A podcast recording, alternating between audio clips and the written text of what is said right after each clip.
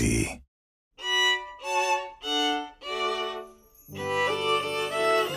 Kyou no koto no ha, hoshiai no sora。あなたの転勤で始まった遠距離恋愛。最初はいちねんって言ってたのに、一緒にいられない記念日はこれでさんかいめ。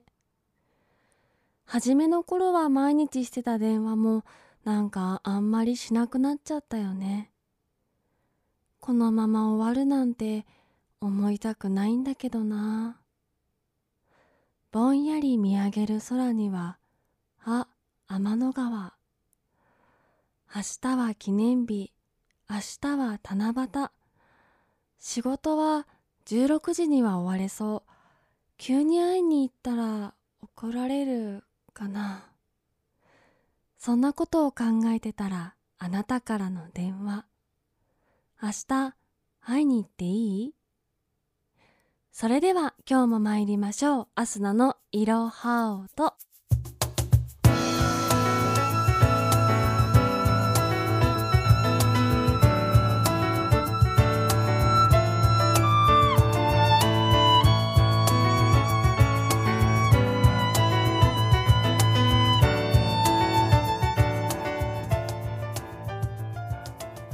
皆さんこんばんは。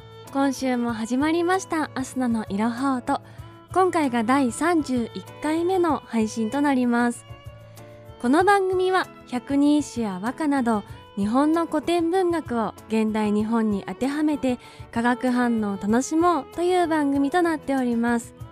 私バイオリン弾きのアスナが百人一首の紹介解説をし、その後ゲストのお二人とともに感想などをお話ししていきます。今日ご紹介したことの葉は星合いの空。少し前にアニメのタイトルにもなっていたので耳にしたことがある方も多いかもしれません。織姫と彦星が年に一度会える七夕の別名が星合い、その七夕の空のことです。もともとは七夕は中国の伝説風習でしたが、奈良時代に日本に伝わり今も続いています。幼い時は短冊に願いを託したりしたものですが、最近はすっかりやらなくなってしまいました。今年は久しぶりにやってみてもいいかななんて思います。あなたは明日の星合いの空に何を願いますか？それでは次のコーナーに参りましょう。アスナのカルタオと。本日ご紹介する一首はこちら、百人一首だいごじゅうはちばん歌。有馬山稲の笹原風吹けば、いでそよ人を忘れやはする。第二の三味の歌です。意味はこちら、有馬山から稲の笹原に風が吹くので、笹の葉がそよそよとなる。そう、そのように私はあなたを忘れたりしません。それでは解説してまいりましょう。そよそよと風に揺られた笹の音が聞こえてくる涼やかな一首です。有馬山のあり、稲の笹原の稲、あるとないの対比と笹原といでそよの作業の響き、リズムも響きも美しく、和歌がまさに歌であると感じさせてくれます。爽やかで涼やかな歌の印象ですが、実は釣れない恋人を責める歌です。しばらく通ってこなかった恋人が来なかった言い訳に、あなたの気持ちがよくわからなくって、もう心変わりしたかと思ったんだよと言ってきたので、私があなたを忘れるわけないでしょと返したのが今回の歌というわけです。湿度高めに恨みを込められるよりも、こうしてさらっと歌われた方が男性も心にすっと素直に収められるかもしれません。今回の作者第二の三味はその名を藤原の片子といい、紫式部の娘です。母子ともども一条天皇の中宮彰子に仕えていましたが、じゅうよんさいからじゅうろくさいの頃に母と死別し、競争の激しい宮廷を一人で渡らなくてはいけなくなってしまいます。しかし母の残した「源氏物語」の宮廷での人気や本人の再起で見事乗り切ったと言われています。母の紫式部は才能もあり勝ち気な性格ではあったものの、内向的で粘着質でしたが、父である藤原信孝は有能な官僚でおしゃれ好き、社交的で明るい性格だったようです。片子はその両親から良いところを譲り受け、若い時にはたくさんの一流貴族と恋愛をし、また時の帝の王子の乳母に選ばれます。乳母に選ばれるというのはとても権威の高いことで、それをきっかけにその後もどんどんと出世をしていきます。そうして仕事でも立場を築いた後、財力のある高級官僚と結婚というなんとも羨ましい人生を送りました。この歌の根幹は「私があなたを忘れるはずがないでしょう」というそれだけです。しかしそこから技巧を膨らませ、風である男性の言葉、それを受けて揺れる笹の葉である女性を音と情景で描ききる、笹のようにしなやかで強い女性だったのだろうということまで想像できるような見事な一首です。燦然と輝く才能を持ち、源氏物語を世に送り出した紫式部、その影にあるように今は思われてしまうこの片子も、母と同じもしくは上回るほどの才能を持っていたのかもしれません。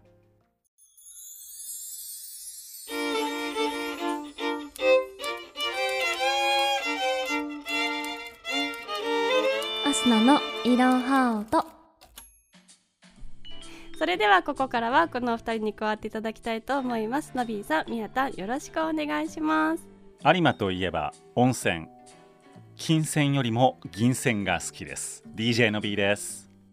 有馬といえば漫画の登場人物の有馬昴生、しがつは君の嘘が大好きなみやたんです。なるほど、そっちに持っていきましたか。ありがとうございます。ちなみにこちらテイクスリーとなっております。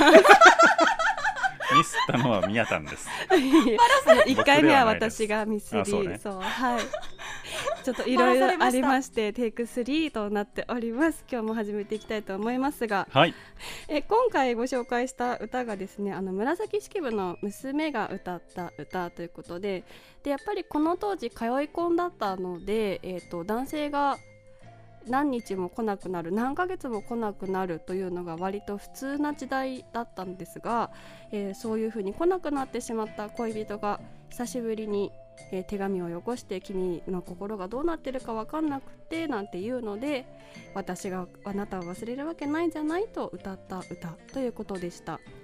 なかなか現代ではありえないシチュエーションだなというふうに思うんですけど、うん、うん、どれぐらい連絡がなくてでも耐えられます？耐えられるかという意味で、連絡ってあれでしょう、なんか普通に ライン とかっていうことでしょう。そうです、そうです、おはようとかそういう。あ、そう、僕あのおはようお休み絶対しないんですよ。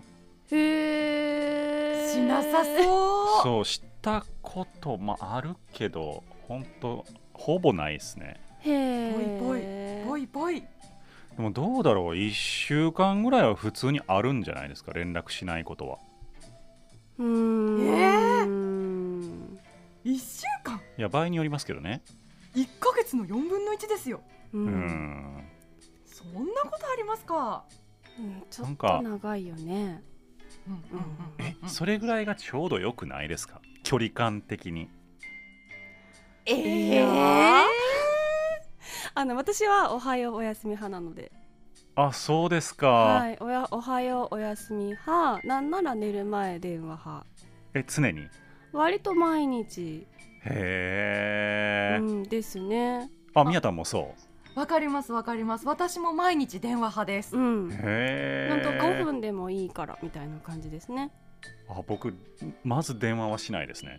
うそー、はい、そんな。私の場合はでも彼の話は別に聞いてなくて、あの私が一方的に喋るだけ。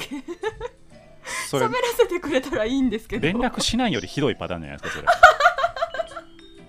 相手に対する思いやりみたいなところが。そうですそうです。私があの喋りたいこと喋れないから嫌だっていう感じのそんなもんぬいぐるみとかに喋ってたらいいんじゃないですか。違うんですよ、ちゃんとちゃんとそう聞いてほしいんですよ、人になるほどイエスイエス。まあ難しいとこですね。まあでもそれが、まあ、あのお相手の方がね、その話を聞くのが楽しい人だったらそれですごく組み合わせ的にいいんじゃないかなと思うし、話したい人だったら向こうも話すだろうしね。うんと思います。私が幸せなら彼も幸せなんで大丈夫なんですその考え方は本当に危険やからやめた方がいいですそれを言えるってすごいいやすごいな。いや危険だな。大丈夫かいやいやいやいや、すごいなんかすごいふたりに本気で惹かれております。私引いてない。あ、本当ですか。尊敬します。僕も基本的ににほぐらい引いて付き合ってるので、宮田とは。なんでもっと近寄ってきてください。いやいやいいです、いいですもうこれ以上傷つきたくないです。こちらへどうぞこの後ふたりの関係性どうなっていくのか、トークの中でも楽しみですけれども。フェードアウトやだやだやだ、戦略的あやふややめてくださいえ、のびさんはじゃあ別にえなのかかんぐらいは連絡ないの普通としたら。なんか急になんかなくなったら心配しますけど、はいはい、なんかちょっと仕事忙しいからとかいうのが前提としてあれば全然大丈夫ですね。はあはあはあ、うん、じゃあどれぐらい空いたらあれってなりますかね。あ、何の前提もなく空くっていう意味では、まあ、まあにさんにちじゃないですかね。ああ、それはそうなんですね。はい、宮田はでも毎日電話した毎日毎日です。あ、そうかそうか。じゃあもう絶対毎日連絡派ですね。毎日毎日。えー、のびさんいい声してるのにもったいないですね。電話しない。電話嫌いなんですよ僕。確かに電話で口説いた方がチャームポイントが生かされるんじゃないですか。と思いますよ。いやーいいですわ。電話で口説くやつどうなんですか逆にいやいや、いやだってねえ、うん、素敵ですよね。いいと思います。ちなみにあった方がいいじゃないですかそんな。あのちなみにあの恋愛で口説く場合は左耳側からがいいそうですよ。左ね。あ、じゃあ、あ、左側に立った方がいいってことですね。そうですそうですそうです。あ、なるほどなるほど。な、なんでなんでですか。右脳につながるので感情を揺さぶれるんですね。うん、で右側からだと左につながるので理論になってしまうので、うん、ビジネスの話をするときは右側から、うん、えー、口説く場合は左側からというのが割と良いとされているそうです。えー、賢くなりました。え、じゃあ落としたい人が現れた時は左に立つんですね。そうですね、左側に立って、うん、あの正面からやれたか多分横からの方が絶対いいし、まあ、それはそうですよね。うん、あ、そうなんですか。うん、いやだってその対面のテーブルよりバーカウンターの方が口説きやすいみたいなのあるじゃないですか。へー、あんまりその価値観なかったです。うん、横の方が人間こう警戒心が薄れるんですよ。そう、それはそれはそうなんです。そうなんですね。へーで、まあ、でもここで今分かったのは、まあ、ここだけでですけどやっぱ女性の方がこまめに連絡取りたがり、まあ、心配性というのもあるんでしょうね。うん、男性の方がこう連絡なくても大丈夫っていうケースのがやっぱり多いんですかねと今思いながら聞いておりました。そうだそうだまあでもこの時代の女性たちはそう考えると本当に忍耐強い人たちが多かったんだなと思います。リスナーの皆様はどれぐらい連絡なくてもこの人は大丈夫って思っていられますか？さてそんな本日の一首に掛け合わせて選びました曲はこちら、片平里奈で煙たいです。どうぞ合わせてお楽しみください。さて早いものでアスナのいろはおとお別れの時間が近づいてまいりました。皆様本日も最後までお聞きいただきありがとうございます。この番組では皆様からのメッセージをお待ちしております。番組トップページお便りのボタンから、またはツイッターアスナのいろはおと公式アカウントダイレクトメール、もしくはツイートの最後にハッシュタグいろはおととつけていただきますと私たちに届きます。番組の感想など寄せていただき一緒に盛り上げていただけると嬉しいです。また本日取り上げました一首のより詳しい解説と手書きの原稿をノート有料マガジンにて公開しております。番組をより深く楽しんでいただける内容となっております。ぜひそちらも合わせてお楽しみください。それでは来週同じ時間にまたお会いしましょう。お相手はアスナでした。ありがとうございました。バイバイ。